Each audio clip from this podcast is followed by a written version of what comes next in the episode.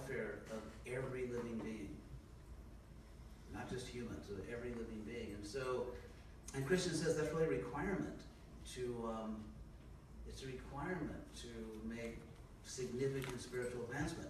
Krishna also says in the Bhagavad Gita, um, samak sarveshu bhuteshu mad bhakti labhate param. To achieve the highest love of God, the highest devotion, the highest bhakti, one must um, treat everyone equally and fairly. Equality is actually a big deal in the Bhagavad Gita, as I point out in my book, which, uh, okay, ad warning. So, just came out, explanation of Bhagavad Gita. But I mean, Krishna, for example, says, Pandita Samadarshana, those who are truly wise see everyone equally. So seeing everyone equally, spiritually, obviously materially, we're not all equal because I can run faster than anyone in this room. Just kidding. That was a joke. But but actually on the, on the, on the spiritual platform, on the spiritual platform where every living being is equal. Every living being is equal, and, and that's, a, that's a big part of Bhakti Yoga. Seeing everyone equally and feeling compassion and love for everyone. And um, so yes, community. If I can say one more word on community. You started. And that is, um, in a spiritual community, the more spiritual it is, the more the people will actually like each other in the community. Um, obviously, there are two significant realities in our lives. And the one is we have a material body, we have a human body. And that is a big deal because, I mean, we live inside a human body. Even though we are eternal souls, we live inside a human body. And Krishna, there's a very interesting statement in Bhagavad Gita, I think it's 333, where Krishna says, um, Sadrasham cheshtate swasya prakritir jnanavanapi. Even an enlightened person, even a wise person, will act in this world according to their own nature. And that uh, prakritim janti bhutani, creatures follow their nature. Nigraha kinkarishti, what will repression do? Meaning, of course, it will do nothing.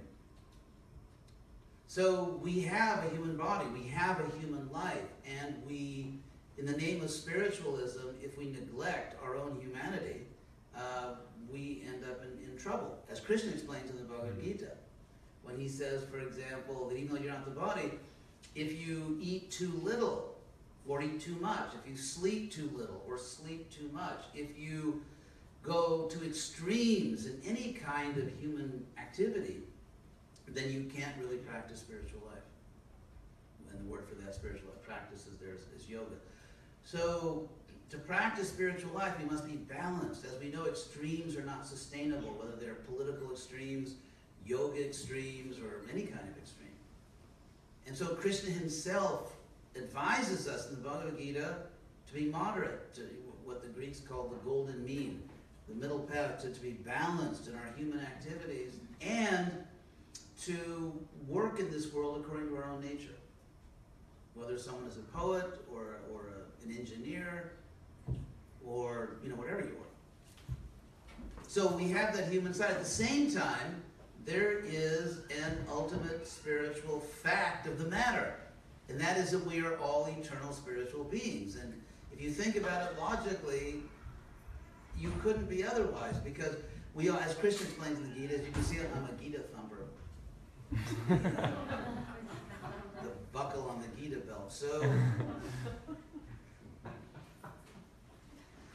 Krishna gives the example in Bhagavad Gita, Dehi nosmin yata dehi kumaram jovna jara. That in this, Krishna says, asmin dehi, in this body, we all have experience of Kumara, childhood, uh, youth, and Jara, old age. For those of you who are interested in language, uh, Jovana, that's our English word youth, or, or Joven in the Latin Sanskrit Joven, and uh, Jara, old age, from which we get words like geriatrics, gerontology, and, and geritol, if you remember any of them. anyone's old enough to remember that, the Ted Mack Amateur Hour. So, who knew that Ted Mack was a Sanskritist? So,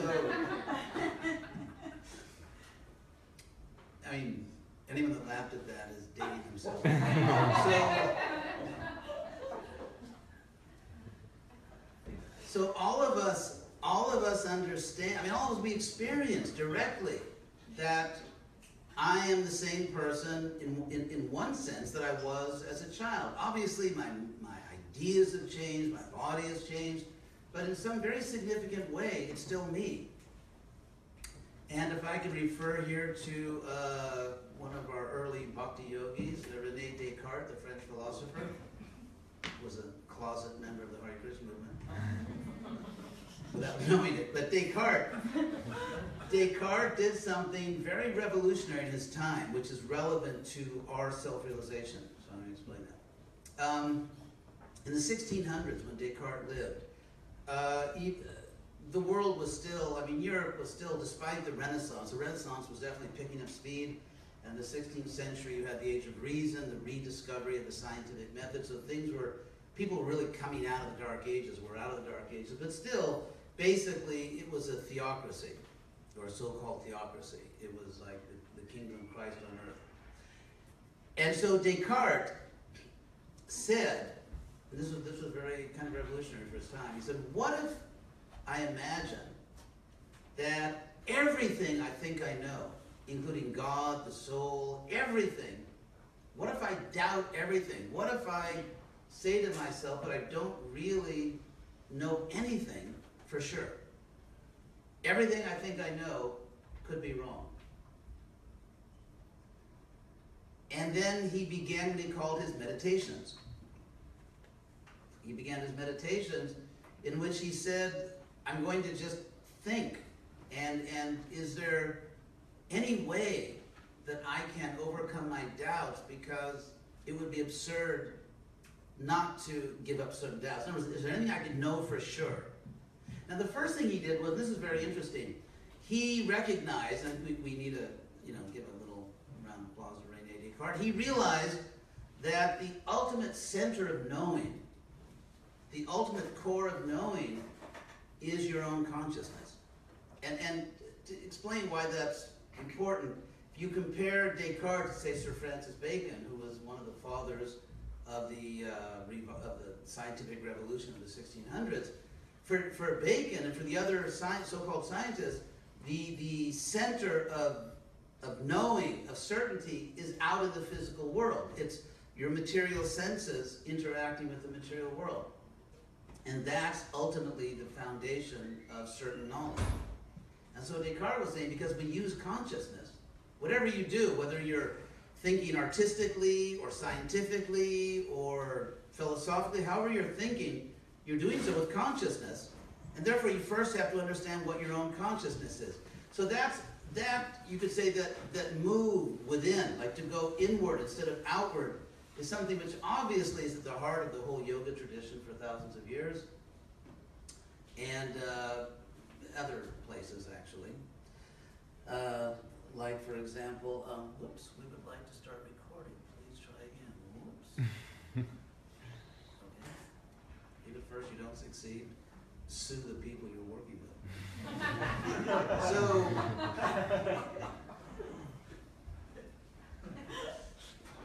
in, in, the, in the Christian philosophical tradition, you get figures like Augustine of Hippo, who actually in interaction with some of the, you could say, the, the metaphysicians of, of Europe, the idea of going inward, not just going outward.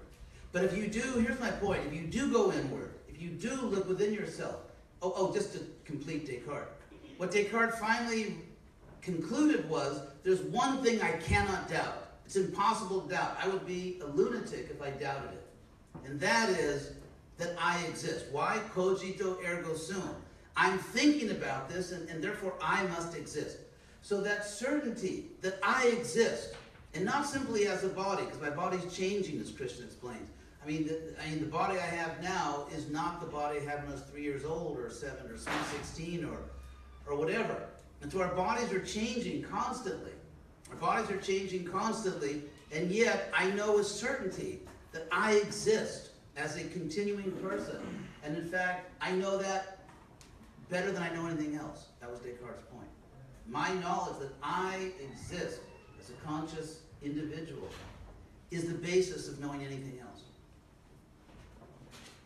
And so if you look inward, if you realize that, that the most certain knowledge you have is that you exist as a unique individual person, and yet your body is changing constantly, little shout out here to the Buddhists, that uh, which, which was one of their main points, that everything is constantly changing, which Krishna also says in the Bhagavad Gita, Adibhuto Ksharobhava. So that means you can't be the body. I mean, as much as you'd like to be your body, sorry, but it just doesn't work logically.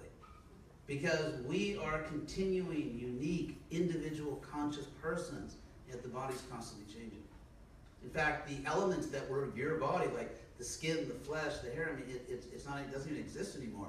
I mean, the stuff you had even like a few weeks ago. So you look in the mirror, you know, Spieglein, Spieglein on der Wand, that's the original German mirror, mirror on the wall. The brother, the Grimm, brothers Grimm. So if you look in the mirror, if you look in the mirror and see your face, it's not even the same face you had several weeks ago. Literally. Because your skin is changing. And so we're obviously not the body. So, um, so in a community, to, to, to, to gather with people who help you to, to remind you and you remind them, and uh, you discuss and you share and have, have this uh, exchange of knowledge. In other words, self-realization is a team sport. And even though, and even though, of course, we have to preserve our individual integrity, our individual personal life, which is very important, uh, ulti- ultimately, self-realization is a team sport. So that's the. Uh, yes. It's worth it.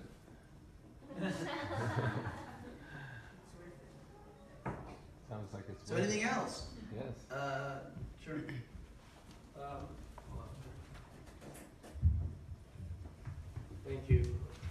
Just for some clarity for myself, you write in your book. on Thanks for reading it. 11, Yeah, thank you for It's a reading great book. You. Uh, you say, speaking on a historical battlefield that is also pregnant with symbolic meaning, meaning, Krishna repeatedly tells Arjuna to conquer not only the military foes and so on. Can you just explain to me what you mean by symbolic meaning? Sure. Um, I first mentioned there that it's a real historical event. At the same time, um, all of us stand between two powerful forces, which you could say, you know, the, the force and the dark side of the force, or the uh, the power of good and the power of evil.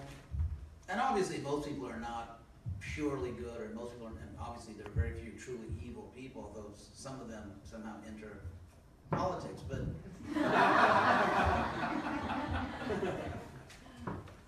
but the idea is that um, as free beings, at every moment we're being challenged, we have to choose to do the right thing. For example, choose to be kind to people, or to neglect them, or to be unkind, to, to, to help them, or to exploit them. And we have to choose between, for example, vanity and, um, and humility. I, I sometimes make the point that there's philosophical atheism and then there's psychological atheism. Philosophical atheism, someone says, I, you know, I, I don't think there's any God or I believe there's no God. That's philosophical atheism. Psychological atheism means I may be a philosophical theist, I may believe in God, but in my day to day life, I am very self centered, which means psychologically I live as if I and not God were the center of reality. And so, in, in spiritual life, to really have the strength and the courage to give up my own self centeredness and, and to really see myself as uh, someone who's meant to serve others and meant to serve God. Not in the sense of becoming an eternal butler or something in some divine mansion. Because as we know, the relationship with Krishna is very intimate and loving. But it, for example, if you have children, then you really, really need to see yourself as a servant of your children. I mean, when someone, or even in a relationship, people enter into a relationship, one really has to be dedicated to helping the other person. There has to be a mutual dedication. Because as we know, if there's not, if people enter into a relationship or have children or take on public service or whatever, and are really just thinking of themselves, it's it's it's very bad. So um, yeah, so those are the two forces that we stand between, and that we have to choose between. And someone here was Maharaj, it's a pleasure to meet you. Um, pleasure to meet you. I'm personally grateful to you because I believe you were very instrumental in my Guru Maharaj choosing to go back to school. My Guru Maharaj, Nintama Krishna Goswami. Oh, So thank you very much Yes. for that. And he in turn instructed me to go to SMU Law School, so I feel like I, in many ways, I'm connected to him even more, so thank you. Um, I've been in the movement for 20 years, and my question is, how does one maintain the faith, if you will, if one sees that the orthodoxy deviates significantly from the orthodoxy? It's not prevalent, but instances, you mean hypocrisy? ultimately, yes. Thank you. Thank you. Um, actually, I just wrote a paper on this, soon to be a major motion picture.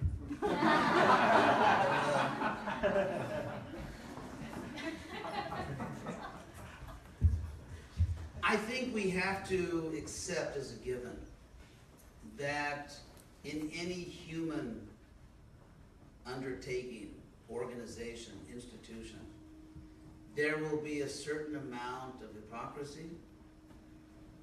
There will be a certain, uh, there will be some people who rise to high positions uh, beyond their actual spirituality. I think, I I think the his, history clearly shows that. And so, I think we have to do what is, what is sort, sort of a utilitarian calculus here, in the sense that, uh, as Prabhupada understood very well, there is a real, unavoidable historical need, uh, slight redundancy, unavoidable need, a historical need for um, a, a spiritual institution. And whenever you have an institution, there will be a certain amount of foolishness.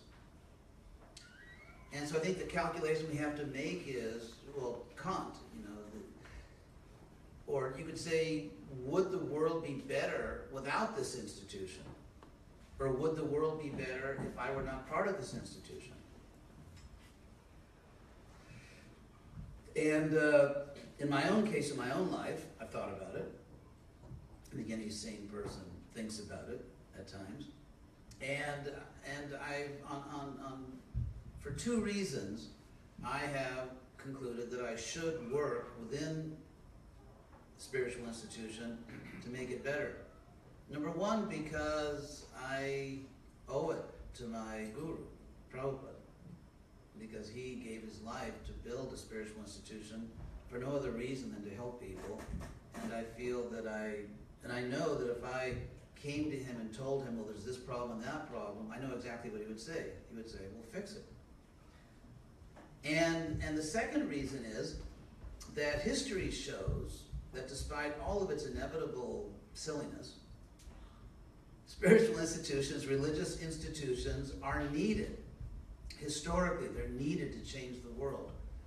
And uh, so religious traditions or institutions go through boom bust cycles as much as economies do. So I mean, I mean, here's a typical religious boom bust cycle, which you find throughout history in every religion. You get a group of people, they're really sincere, they're really devoted, they want to help the world, and the public, you know, number of people in the public recognize their sincerity, their devotion, and help them. They give them donations. They, they, they all, you know, they sweep the church or some church floor. They, they help in different ways, and, and, and, and the institution starts to grow. When it starts to grow, uh, suddenly you get, you know, say, people who are, I guess you'd call fat cats in the institution. People who hold positions, and because, precisely because the institution has grown, whenever you have a human organization, there's power to be wielded by the iron law of oligarchy, which is a sociological principle, that inevitably, when you have an institution, you know, a, a relatively small number of people will actually manage it. That's just the nature of human organization. And so people have power, and this, and, and science shows that the more people have power, the more their empathy declines.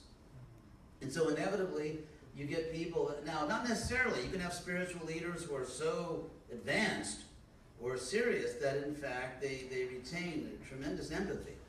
So it's not that it has to be this way.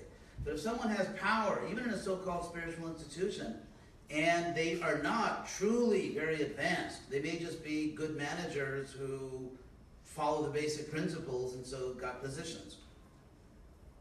So if you have leaders who are not truly that advanced, then inevitably their empathy will decline, and the iron law of oligarchy, they will start to think that their main duty is to consolidate and retain their own power, because only their holding power separates the institution from chaos and anarchy and collapse.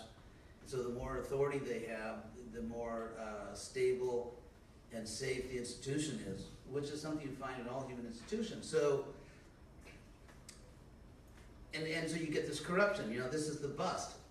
And then what happens is when people, the people in a particular spiritual religious tradition, see that there's some hypocrisy going on, there's injustice, there's insensitivity, and so on, then they pull back. When they pull back, the institution starts to decline, and it, that can include, you know, resources, human and financial resources going down. Finally, someone stands up and says, hey, we need to reform, we need to correct these things, we need to get back on track. And then, you know, in, in, in, in the better cases, people hear the message, they start joining together, let's make this what it's supposed to be, let's get back to our spiritual basic principles, and let's, you know, walk the kirtan.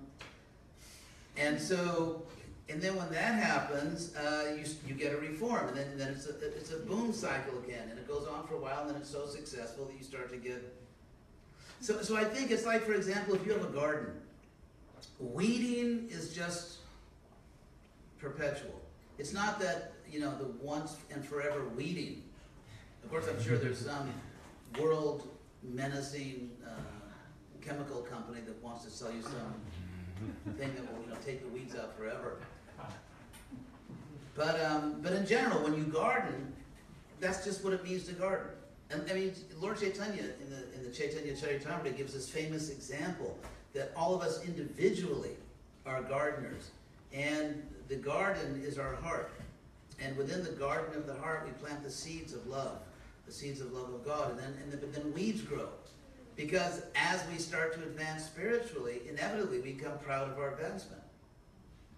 Because when one starts to make spiritual progress, we're still not completely there. So naturally we, you know, become proud of our spiritual advancement. One can be proud of being a you know spiritual leader, which is a little contradictory. And so therefore we have to constantly weed the garden, take out these because when you do well spiritually or appear to do well, people recognize you and praise you, and then you can actually be cultivating vanity and pride. And, and a spiritual practitioner can actually get to the point where what my, the real engine that's driving me in my spiritual practice is pride. Because the more, let's say, the, the more I perform spiritually or appear to be a, a spiritual leader, the more people love me, the more people give me donations, and you know, you, you can actually cross a line where, unbeknownst to the uh, so-called saint, um, really a, a, a so-called spiritual leader can, can cross a line and what's really motivating that person is, is just pride and vanity and even greed for money. I remember when I studied UCLA a long time ago when I studied the history of Japanese religion. And um, I, there was this one story I learned in class which I never forgot. It, was, it really shocked me, and that is the guy who sort of started Zen in Japan. Uh, the, what happened is he went to China because China, for people in Japan, China was like the Holy Land. You know, if you were a Buddhist and wanted to go to visit great masters, you go to China. India was kind of a, you know, it was too far. and so, so Zen, Zen of course is just the Japanese pronunciation of the Sanskrit word dhyan, which means meditation, as in dhyana yoga. So anyway, this sincere young Buddhist went to Japan, uh, China from Japan to visit the masters. And there was, I forget the name, but there was one master who was like the master of masters of, of Buddhism. And when he got to China, he learned that that master had died in a very terrible way. What happened is this master, because he was the master, he had all kinds of comforts and followers and, you know, male and female followers and, and wealth and everything, and, and yet he was the master. And so some thieves attacked him to steal all this wealth he had. And, and it was said that even though he was the Buddhist master, you know, there's no self, the body is not the self, etc., etc., etc. When he, you know, where the rubber met the road, when he actually was attacked like that, he was terrified. And he began, he, it, it said that he was shrieking in such mortal fear for his life that, that his screams could be heard a mile away. And so uh, this, you know, young Japanese pilgrim thought, something's wrong with this picture.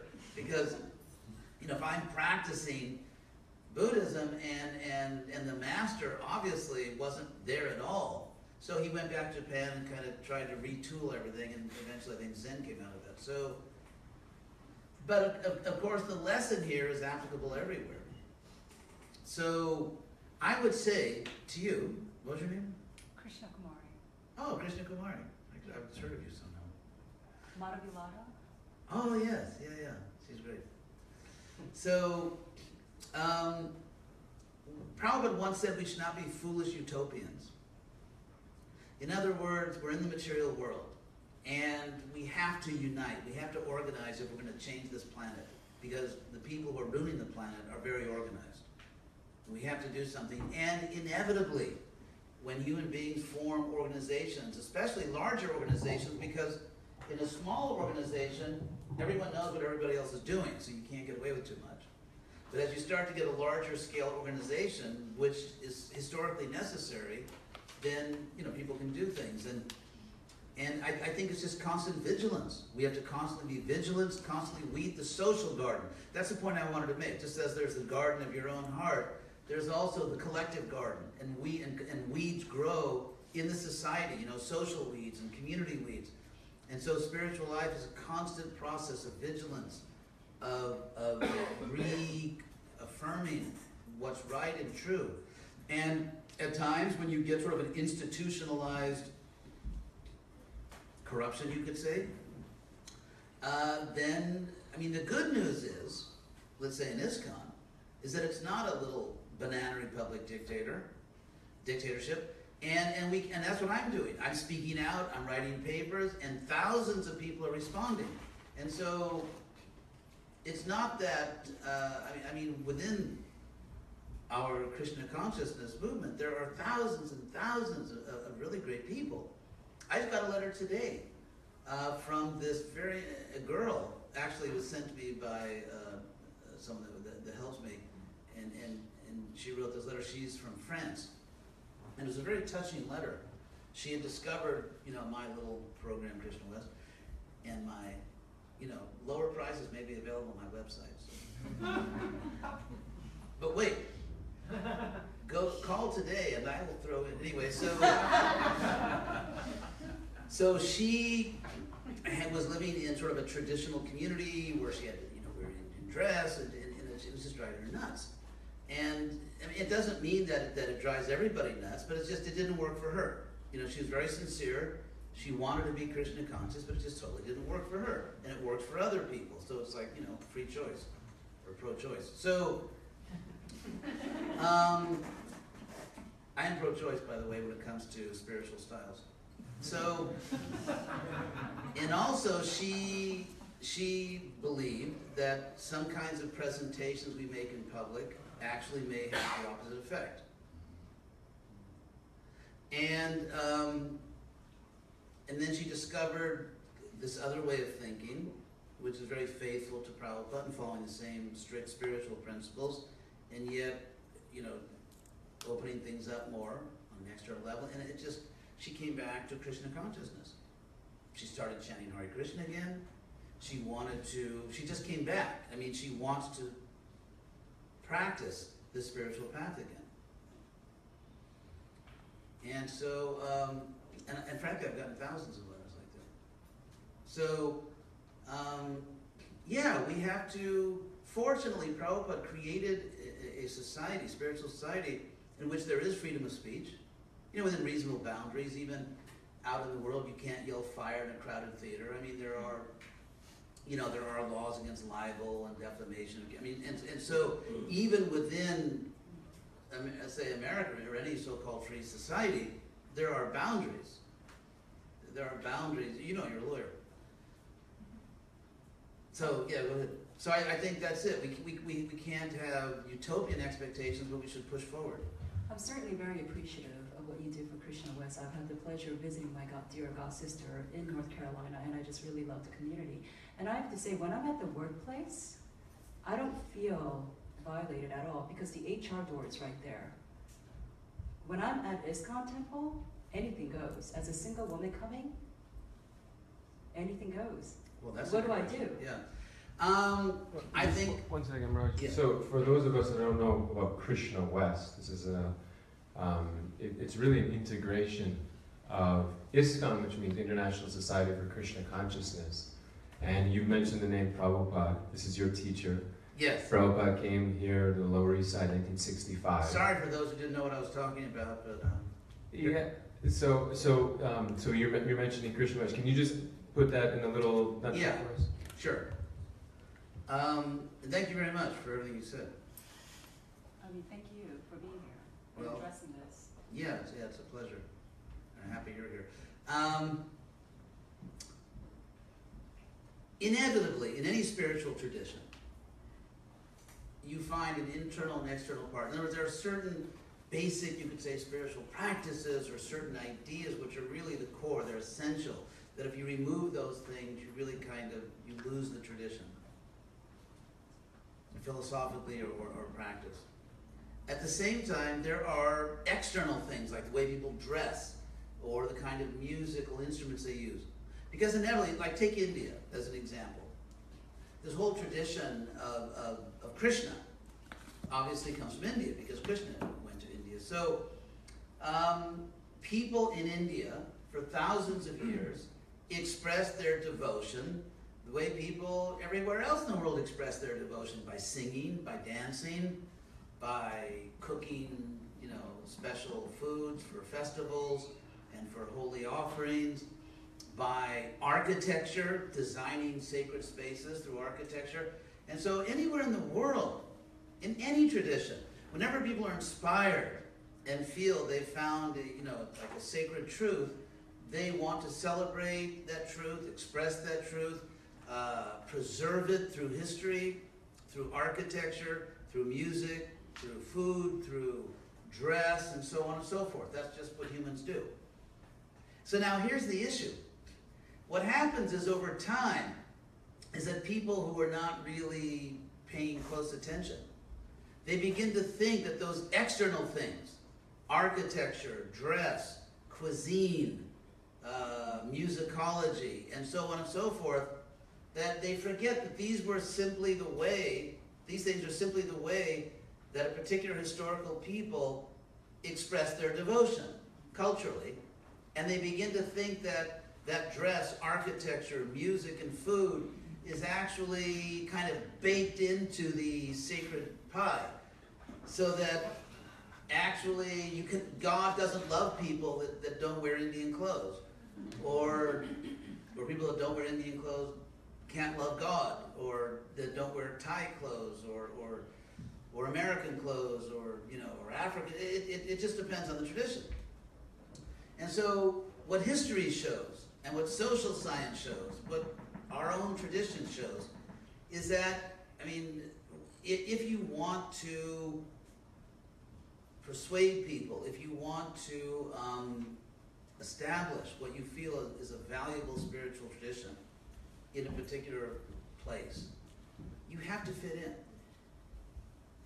Fitting in doesn't mean that you compromise or give up essential principles. But there are essential spiritual principles and there are external details like how you dress and, and you know, kind of music you make and, and stuff like that. And so when someone confuses these two categories and thinks that external things on the surface are actually essential spiritual principles, then the, the bar goes too high. And if you are in a, a different country, not the country of origin of this tradition, and you tell people basically you have to change every aspect of your life, you have to be re ethnicized, as I put it, in order to get to God, in, or in order to get to your own soul, which is obviously not true. Uh, then it just um, it, it- doesn't work. I mean, even Muhammad, for example, instructed his followers that every country you go to, you have to adapt. So, for example, if you look at the external culture, the way of, say, dress and mosque architecture and so on in, let's say, Saudi Arabia, and compare it to Turkey and compare that to Indonesia, you'll find they're very different. So, Krishna West is just, you know, what it says. That what what we're saying is that here's this valuable knowledge, which is not sectarian, this valuable knowledge, this powerful spiritual practice, and we should just give it to people without artificially requiring them to adopt a different external, mundane culture. For example, we wear saffron. Uh, well, you're wearing saffron. So it's very well. I wear sometimes I wear saffron. I will dress up in saffron for for a certain amount of money, but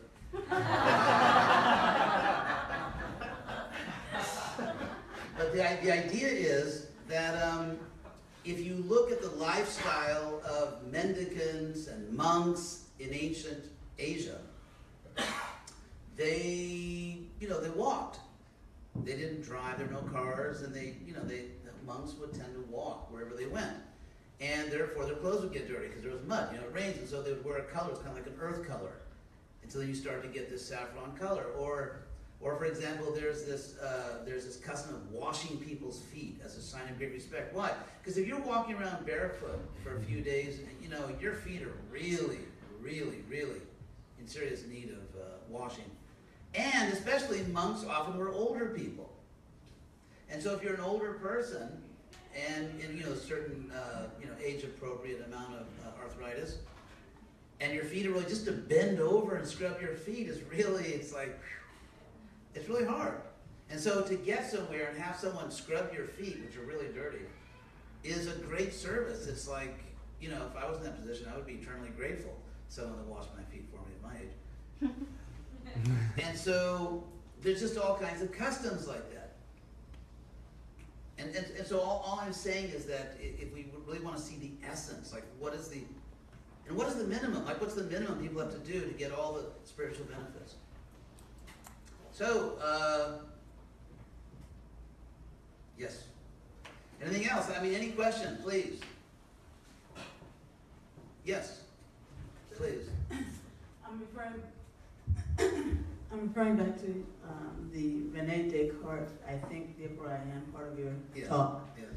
I, I just need clarification actually. I got fuzzy when you were saying that something like, um, you also have to focus on the external. Do you remember saying something like that about the, focusing on the external? Oh, I mentioned that there was another powerful current in Europe at the time, which was the sort of the, the blossoming of s- science, empirical science, Uh-huh. where they say that no, rather than look inside and study consciousness itself, let's study the external world with our senses and, and through uh, instruments that enhance our senses. So there's, and, and that's good because frankly, I mean, I'm very grateful that I live in an age when there is you know, there are different medical options, and if you know anything about medical practice, I mean, for example, 150 years ago in, in America, you could just put out a sign and say, I'm a doctor, or I'm a brain surgeon. You could just do that. It's like nowadays you can put out a sign and say, I'm a palm reader. So, I mean, back then, you could just put out a sign and operate on people, and there, was- there was, there was no certificate for a doctor. And I mean, you know, two of my favorite composers, uh, Bach and Handel, at the end of their lives were blinded by this crazy eye doctor who didn't know what he was doing. Actually, they're both by the same doctor. And so, um, so I'm very grateful for all, a lot of the science that's out there. At the same time, if we want metaphysical knowledge, knowledge of the soul and God, you know, you, you've got to look within and, and elsewhere. So, anything else? Yes. Um, thank you, Maharaj, for coming. Yeah, thank you for coming. In the Bhagavad Gita, Krishna talks about uh, the conception of um, the divine demoniac, in the 16th chapter. The divine? Divine and demoniac. Yes. So in there, he mentions that the demoniac people do ugra karma, like horrible works. Now, does that mean simply things that are like, you know, mass destruction or Monsanto type things, or could it be more subtle? Well, it certainly is Monsanto. It's um. I mean, for example, I, I, I know about this case because I, I sort of studied a little bit. It- one of these, one of the biggest pharmaceutical companies, forget the name, uh, they came out with a drug, and they knew it would kill a certain, you know, small percentage of people, and they actually calculated. They had their accountants figure out okay, we'll get fined this much by the government, we'll pay so many penalties, we'll make so much money, let's go ahead and kill the people. And because of this demonic legal structure where a corporation is a person, if you know Spanish, they would say personaria jurídica. And, and, and so where the, the idea is that um, the corporation is a person. You can't sue the people, even though human beings sat in a boardroom and decided to kill other people and then actually went ahead and killed them. Because it's a corporation, you can only sue the corporation. So, yeah, there's all kinds of things going on. I mean, I mean, there's all, you know, we don't have to give a, a, a, like a long list of all the crazy things going on in the world, militarily, politically, economically. I mean, there's just, yeah. So Uh, basically, it means knowingly, knowingly harming other people.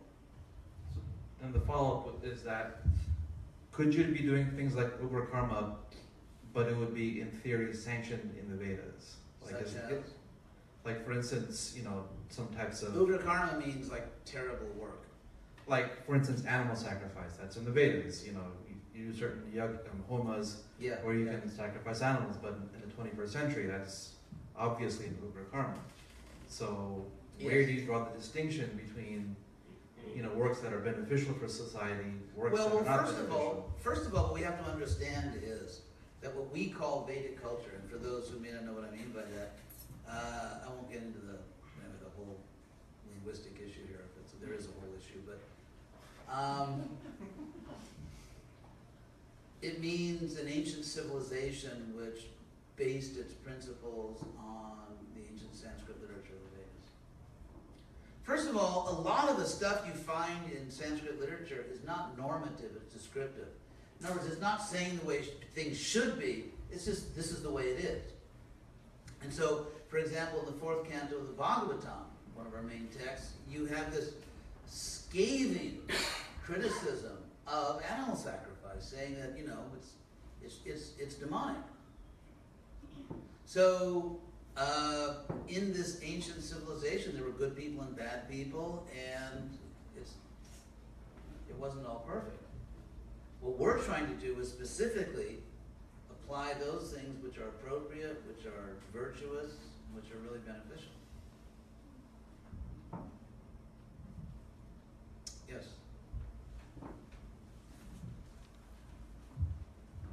Hare Krishna Maharaj, thanks for the presentation. Thank you. How do, how do we distinguish between what's cultural and what's spiritual? Oh. How do we distinguish between the external things and truly essential spiritual? Well, I mean, something can in be our. Krishna consciousness. yeah. yeah. I mean, something can be spiritual and cultural. When we say spiritual, uh, we're talking about the spirit, the soul. So something which is directly beneficial to the soul, you could say is spiritual. For example, I don't, I, as you can see here, I'm, I'm dressed in my, sort of my usual preppy style. And, um, so I have to say, I don't feel less spiritual. I don't. I wouldn't feel more spiritual if I was wearing robes. Because I, to me, uh, if I come here and if I speak sincerely, and you know, not out of vanity or pride, but I'm really trying to help by giving spiritual knowledge, then that's spiritual. And I don't think I'd be more spiritual if I was dressed differently. So Prabhupada, I mean, there are basic principles of our bhakti yoga. And Rupa Goswami lists them in the sixth chapter of Nectar Devotion. So if you don't find something in the list, didn't make the cut. So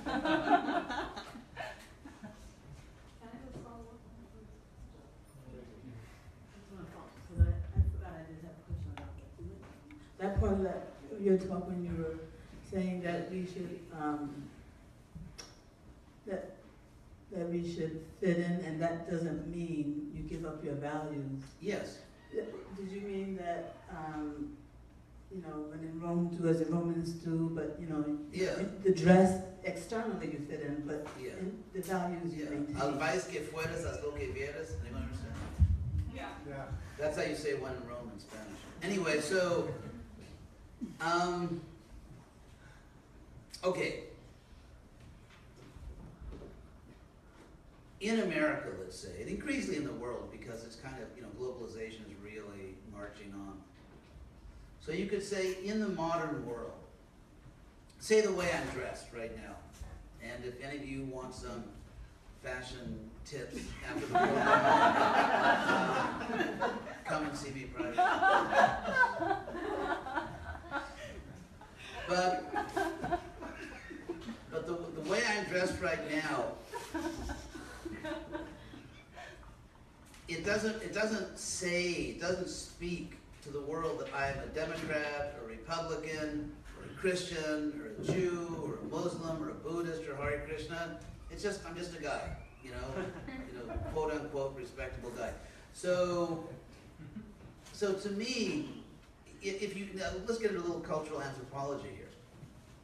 I think sometimes, uh, you know, we can exaggerate the extent to which um, the external culture in, in America today is just kaleidoscopic, chaotic, and there, you know, there are no standards. And for example, the way I'm dressed right now, I hate to keep talking about the way I'm dressed. I mean, as you can see, I'm really attached to my preppy look, but but but I mean, the way I, the way I'm dressed right now, uh, people dress that way. People have dressed this way all my life. I mean, I can remember when I was a little kid, uh, people dressed like this. It was, it's kind of like a neutral, sort of neutral, whatever. It doesn't really say that much about you. And um, you can kind of go anywhere. So I mean, I dress this way because first of all, because I grew up like I grew up in that culture, uh, and um, so it's natural for me, and I feel it doesn't it doesn't predispose me toward. In other words, uh, it seems to me that if we're trying to help souls, if our mission is to try to help everybody, then if I dress a certain way, this is how this is my own thinking. If I dress a certain way, so that it makes it much easier for a certain group in society to relate to me, and makes it kind of more difficult for everybody else.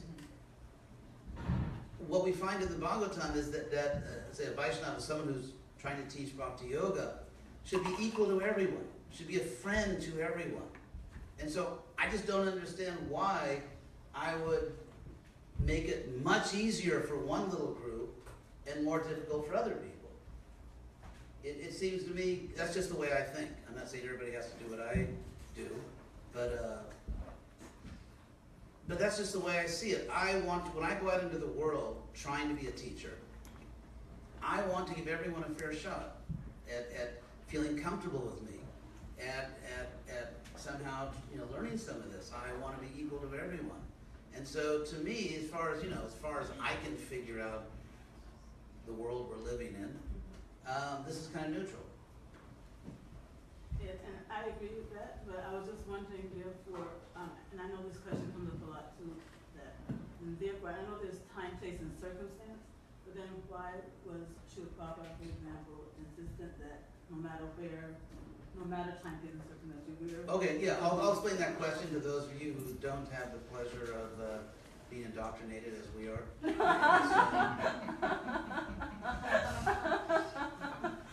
that is that um, when our teacher, when our teacher Prabhupada came to America, he landed in 1965 on a cargo boat. It's all the only way he could get here. Um, he came when America was just entering an, an extremely anomalous historical period.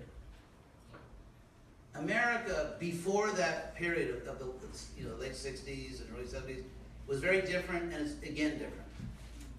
And so, by you know, sort of Krishna with perfect timing sent Prabhupada at a time when suddenly, for no understand, you know, there's no clear reason, Americans, especially young Americans, became just totally wild about Eastern mysticism.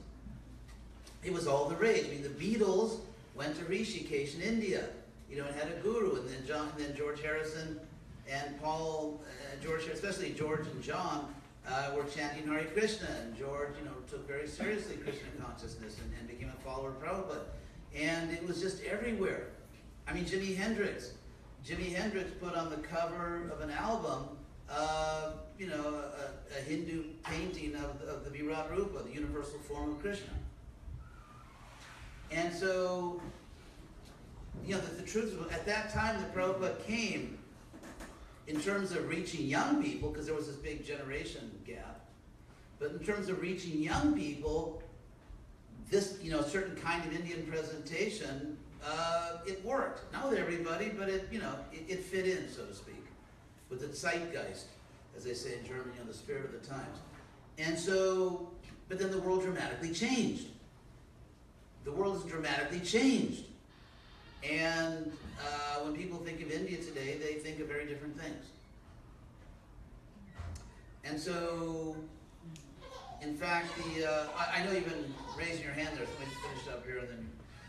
So, in fact, in, in, a, in a paper I wrote recently, I, I quoted the latest academic study, and I hope you won't take that as pejorative that it's an academic study, but I mean, you know, a serious scholarly study of Yoga Inc., you know, the yoga world, and it showed that, and of course, not here, I mean, here, of course, is a great yoga place.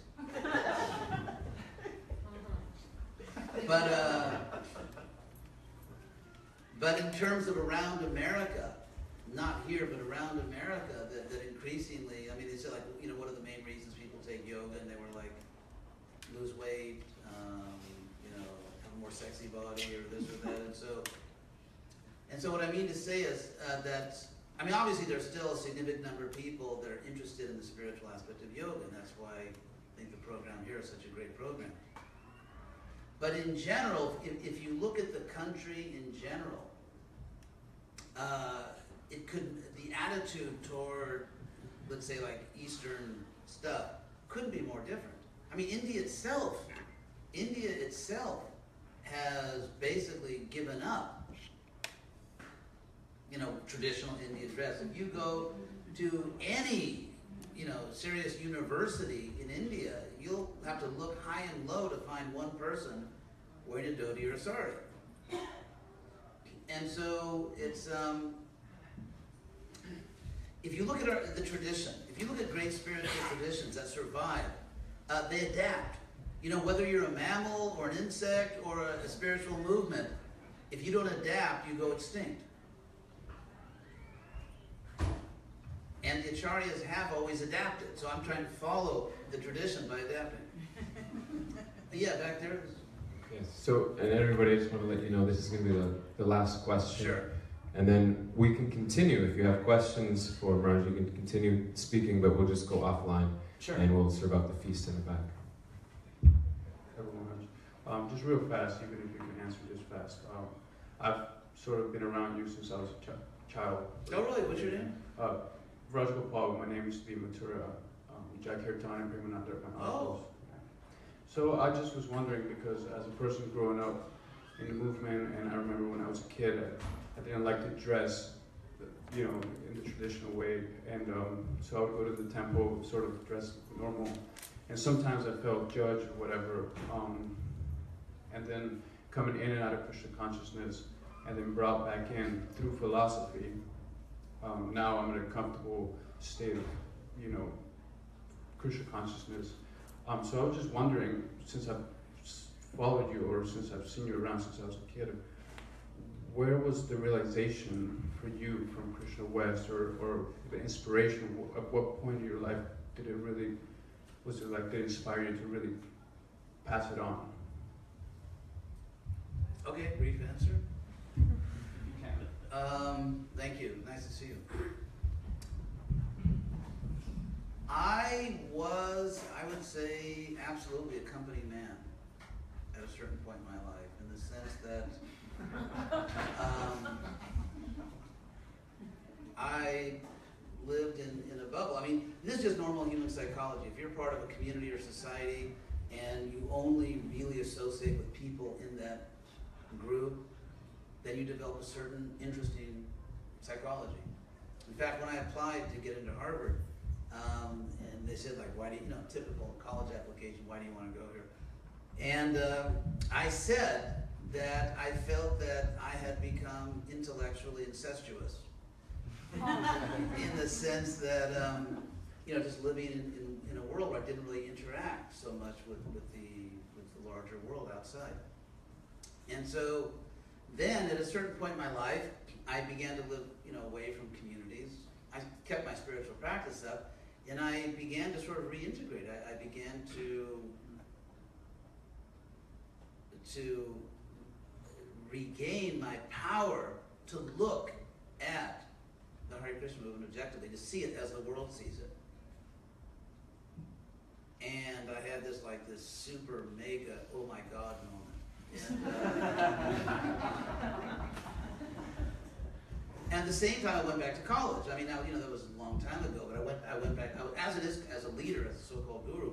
I went back to college and, I- and, and I began, you know, study religion from that point of view. And again, it, it didn't break my faith in certain principles, and it didn't definitely didn't. I didn't stop my practice, but I began to realize that, well, as Krishna says in the Gita, I mean, in one sense, we're a separate community. Let's let's say let's say those who are spiritual pract- practitioners, and in any tradition, it doesn't matter what tradition we're talking about. You know, typically you form a special community. But at the same time, we're all people, we're all souls, and and and and, I think we can exaggerate we can exaggerate the difference. We can exaggerate how much we're different from everybody else, and forget how much we're the same as everybody else. Hmm. And and, and if, if we do exaggerate by the way we present ourselves, if we exaggerate the difference, I think we lose our power to reach people, communicate with people. They can't identify with us because we don't identify with them. I mean, even Krishna says in the Bhagavad Gita that he reciprocates. So reciprocity comes from God. And so if we can't identify with people out there, how in the world can they identify with us? If we don't really feel a real bond with them, how can they feel a bond with us? We can't be, we, and, and, again, I'm not talking about the Bhakti Center here, which is, you know, the good guys, but if we, if we, um, we can't, in other, words, you can't be successful, and no one can be successful in a spiritual institution if the institution basically rejects the world and then just looks for other people that want to reject the world. I mean, obviously, we should reject uh, selfishness, we should reject vanity, we should reject everything that takes us away from our real self, from our real pure self.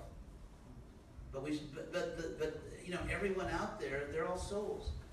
And if we see them as souls, they'll start to see themselves as souls. And if we feel a real kinship with them, they'll feel it with us. And so again, I think the Bhakti Center is one of our best programs in the sense of really setting an example of that. And um, so, thank you very much. As they say in Sanskrit, Tatsarvam Janaha, which means that's all, folks.